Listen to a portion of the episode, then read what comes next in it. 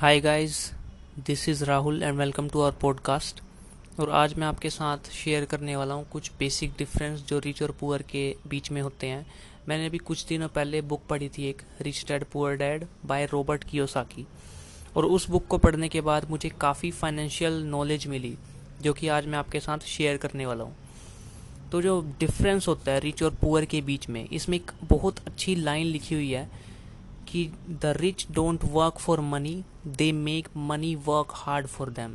कि जो रिच होते हैं वो पैसों के लिए काम नहीं करते हैं, वो पैसों से काम करवाते हैं। और जो पुअर होते हैं वो इस बात को नहीं जानते हैं, तो वो पैसों के लिए मतलब काम करते रहते हैं, लेकिन तो उसके बाद भी वो उतने पैसे नहीं जा वो बना पाते हैं जिससे मतलब वो अच्छी तरह से रह सके, अपनी लाइफ को एंजॉय कर सके।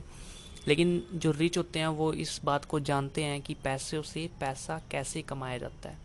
उन्हें इन्वेस्टमेंट्स के बारे में पता होता है, उन्हें ये पता होता है कि वो क्या कहाँ पे पैसे लगाएं जो उनके लिए और पैसे वो बना के दे वो चीज़। तो यही जो मेन डिफरेंस होता है, नॉलेज का गैप होता है रिच और पुअर के बीच में।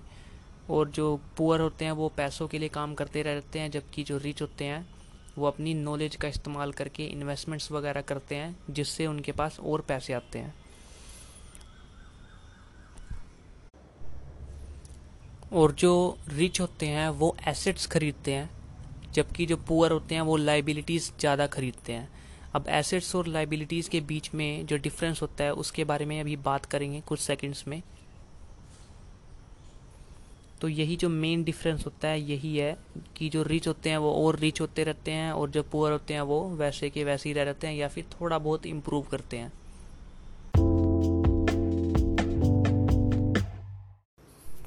अब बात करते हैं एसेट्स और लायबिलिटीज़ के बीच के डिफरेंस की।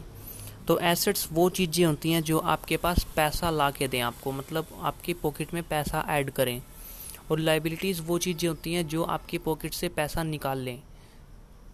अब एसेट्स के एग्जांपल देख लेते हैं।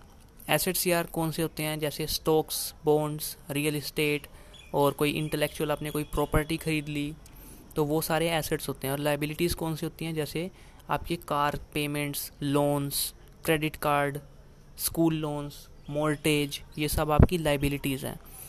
अब एक एग्ज़ाम्पल आपको मैं देता हूँ, जैसे आपने कोई लायबिलिटी का एग्ज़ाम्पल देता हूँ। आपने जैसे कोई कार खरीदी, अब कार ख़रीदने के बाद आपको उसमें पेट्रोल लग, डालना पड़ेगा तभी वो चलेगी। और जैसे ही आपने कार ख़रीदी उसके कुछ दिनों बाद अगर आप उस कार को बेचने जाओगे तो उसकी वैल्यू कम हो गई होगी। तो ये होते हैं एग्जांपल लायबिलिटीज़ के, क्योंकि उनकी वो आपको पैसा नहीं बना के देती, जब बल्कि आपके पैसे कम होते रहते हैं टाइम के साथ। लेकिन एसेट्स कौन सी चीज़ें होती हैं जिनकी वैल्यू टाइम के साथ बढ़ते रहती है। जैसे एग्जाम्पल के लिए आपने कोई प्रॉपर्टी ख़रीदी, या फिर आपने कोई एक घर ख़रीदा, आपने उसे रेंट पे दे दिया, अब आपको हर महीने उसमें से पैसे आ रहे हैं उस घर से।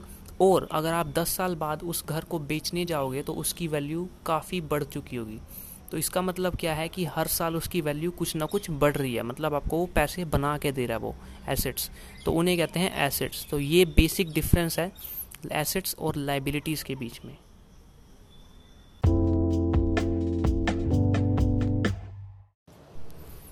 और इस बुक को पढ़ने के बाद यार मुझे इन्वेस्टमेंट की मतलब वैल्यू पता लग गई है, तो मैं इन्वेस्टमेंट शुरू करने वाला हूँ। और आप भी इन्वेस्टमेंट शुरू करो, क्योंकि जितनी जल्दी आप शुरू करोगे उतना ही आपको कंपाउंडिंग का पावर दिखेगा, मतलब उतने ही पैसे आपके जल्दी बढ़ेंगे और ज़्यादा होंगे।